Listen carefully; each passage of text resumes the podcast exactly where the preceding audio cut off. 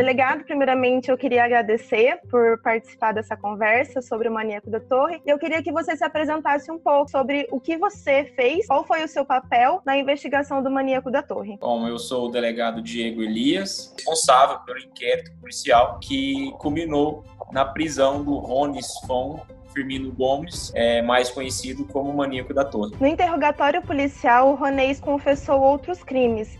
Ainda há investigação nesses crimes? Sim, é, pelo que eu me recordo, ele chegou a confessar seis homicídios, né? Esses inquéritos, se eu não me engano, quatro deles já foram denunciados, três já foram julgados, né? Ele foi condenado em todos. Se eu não me engano, ainda dois estão em trâmite aqui na delegacia de homicídios para finalizar as investigações, porque a princípio o que nós temos em relação a esses dois últimos casos que encontram-se aqui é apenas a confissão dele. Nós não temos mais nenhuma outra prova material que liga ele a este a esses dois outros crimes mas nós sabemos também que ele é suspeito de outras e outros homicídios. Nós acreditamos que pode chegar até 13 mortes, mas o que nós temos de concreto a princípio é realmente é essas seis mortes que ele confessou. É, uma das mortes, a última mulher encontrada, inclusive o, o senhor esteve na investigação, foi a Mara Josiane, foi hum. comprovado por teste de DNA, correto? Ah, na verdade, esse teste de DNA, quando a gente concluiu o inquérito policial, ele não havia chego ainda. Para ser bem sincero, eu não me recordo qual foi o resultado desse teste, mas o que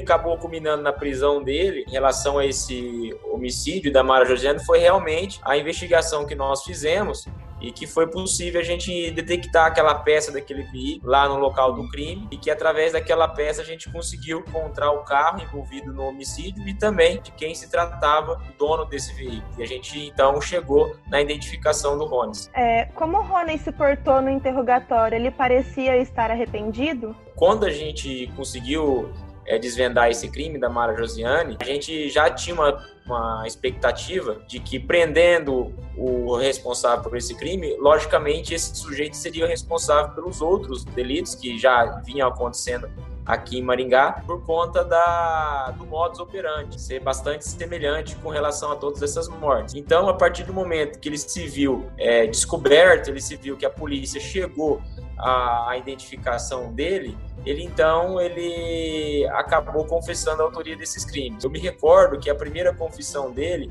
foi feita ainda antes, é, foi feita à noite aqui na delegacia da, da nona SDP, onde a gente usou uma gravação. Essa gravação, inclusive, foi utilizada nos julgamentos dele e ele realmente agradeceu a, a polícia por ter é, chegado até ele, porque ele não aguentava mais conviver com aquelas mortes que ele praticava, com aqueles homicídios. Então ele chegou ao ponto de agradecer a polícia, a polícia ter chegado até ele. Em nenhum momento ele se mostrou arrependido. O que ele disse foi realmente que ele tinha essa, essa vontade de matar, ele, ele sentia essa vontade, então ele tinha que, de qualquer forma, procurar uma vítima é, para conseguir satisfazer esse desejo dele. É tipo um desejo sexual na, matando. Então, na verdade, eu não, não digo que seria um desejo sexual. Ele tinha um, um desejo psicótico ali, psicopata realmente, né? Uhum. É, onde, na verdade, o que a gente conseguiu é, verificar que ele não chegava a manter uma relação sexual com essas vítimas. Você entendeu? O prazer dele, o que, que era? Era pegar ela fingindo que queria um ato sexual, mas na verdade, para nós, o que ele queria era matar essas, essas mulheres. Entendi. É, não estava na pauta a pergunta, mas o senhor acha que a, a mídia jornalista, alguns jornalistas, interferiram no, interrogatório do Rones? Olha, é, a gente já está acostumado a um pouco lidar com a mídia aqui na delegacia de polícia, principalmente na homicídios. É, a gente procura é, realizar o nosso trabalho de forma mais é, técnica possível, justamente para não haver essa interferência da mídia. E o que a gente pode fazer, é, realmente, em alguns casos, é a gente pedir a colaboração é, da mídia para deixar a gente realizar nosso trabalho. A gente entende que a mídia necessita de divulgar o mais rápido possível como está o andamento das investigações, certo? Que ela necessita de ser a primeira a dar o furo, a, a, qual é os passos que a polícia está fazendo, mas isso, de um certo ponto, prejudica, acaba prejudicando. A gente teve um trabalho é, bastante intenso nesse sentido no último nosso caso, que foi o caso da Mago, que deu de muita repercussão né? E a gente teve um trabalho intenso em relação à mídia, porque justamente a gente estava ainda na fase de, de, depoimentos e a, e a mídia ficava a todo momento na frente da delegacia, fazendo aquela pressão. Então isso atrapalha o depoimento dessas pessoas, porque essas pessoas estão como suspeitas. Então, quando ela sente essa pressão externamente, vindo da mídia, da opinião pública, isso aí acaba influenciando no depoimento delas. Né? No caso do Rones, a gente foi rápido no sentido de já realizar o, mais rápido possível a, o interrogatório dele, justamente para não dar esse tempo da mídia ficar é, pressionando, porque isso aí acaba atrapalhando na, no depoimento dele. Delegado, o Ronei disse posteriormente em juízo que ele foi coagido a confessar. Houve essa coação? É, então não houve nenhum tipo de coação em relação ao Rones. É, em todos os atos do inquérito policial, ele estava acompanhado do advogado dele, que ele constituiu na época, certo? O advogado presenciou todas os depoimentos que foram prestados por ele, então não houve nenhum tipo de acuação. Agora, depois que ele foi preso, que o inquérito foi concluído, ele mudou de advogado e, logicamente, lá no, no Tribunal do Júri, ele mudou. É, foi uma tática né, da defesa dele para dizer que ele foi coagido a confessar esses crimes. Tanto que no, no, no, julgamento ele mudou o depoimento, dizendo que não é o responsável de nenhuma dessas mortes. Mas é lógico, a gente entende que isso é uma tática da defesa no sentido de negar a autoria desses crimes. É, delegado, o Rones gostava de ostentar o apelido de maníaco da torre que a mídia deu para ele? Isso aí pode ter acontecido no momento. É, posteriormente, né? Porque a gente não percebeu isso ali no começo das investigações, sabe? Porque ele, na verdade, ele não acreditava que ia ser pego. Ah, tinha ano que ele matava uma por ano, tinha outros anos que ele matava duas, e nesse ano que ele foi, que foi pego, era, era a segunda que ele tinha matado. E ele estava falando, ele falou pra gente que estava na, na, perspectiva de matar uma terceira, né? Ele tinha acabado Isso... de matar a Arielle e Natália também, não é? Em fevereiro. Aí, em junho, foi o da Mara Josiane. Então, e aí depois ele falou para nós que se a gente não tivesse pego ele, ele iria cometer mais um, um homicídio. Por quê? Porque todos os homicídios que ele cometeu, é, nenhuma das investigações que foram instauradas chegou sequer um pouco perto da, de chegar à autoria do crime. Entendeu? A gente foi o primeiro a imediatamente já chegar na autoria. Então, isso deixou ele bastante confortável. Então, ele acreditava que ele nunca ser, iria ser pego. É, delegado, quais foram as principais motivações para os atos delituosos do Rones? Ele comentou com vocês? Uma coisa que ele comentou com a gente foi nessa questão dele ter a da garota de programa. Você entendeu? Que ele tem um trauma em relação à mãe dele. Esse né? trauma é real? Foi comprovado esse trauma? Não, isso a gente não, não investigou, não apurou. Até o jornalista lá, o Roberto, Roberto Silva. Roberto Silva, ele fez uma bela matéria aí a respeito disso. Foi até o local onde ele nasceu e por incrível que pareça ele tirou uma foto e tinha uma torre lá, entendeu? Então tudo isso é interessante a gente verificar. Mas da, da por parte da Polícia Civil a gente não investigou isso não. Mas eu não, não descarto essa possibilidade. É claro que isso aí pode ter se influenciado ele. É um trauma que ele tinha de infância isso ele carregou durante toda a vida. É, vou aproveitar, já que o senhor mencionou o Roberto Silva, em uma entrevista que eu fiz com o Roberto em 2016, enquanto eu realizava o meu TCC, que foi sobre o Maníaco da Torre, ele mencionou o senhor como um grande apoiador nas denúncias dele.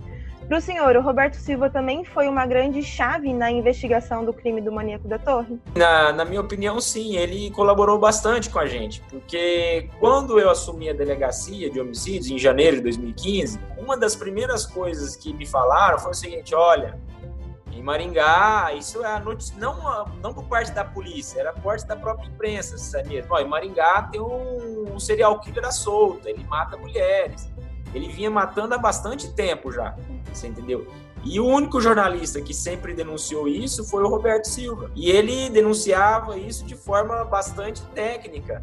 É, fazia um, investiga um jornalista investigativo de excelência em relação a esse caso, apurando tudo. Por quê? Porque ele identificou o modus operandi. Ele via que as vítimas tinham o mesmo padrão, o local era o mesmo, o jeito de matar era semelhante. Então, logicamente, que isso chamava atenção para ser um, um, mesmo autor. Tanto que eu me recordo que eu dei uma entrevista quando a gente achou o corpo da Mara Josiane, porque assim, a gente ouvia essas notícias da mídia, mas até então nunca tinha investigado um caso desse sentido. Os casos que tinha eram todos casos antigos.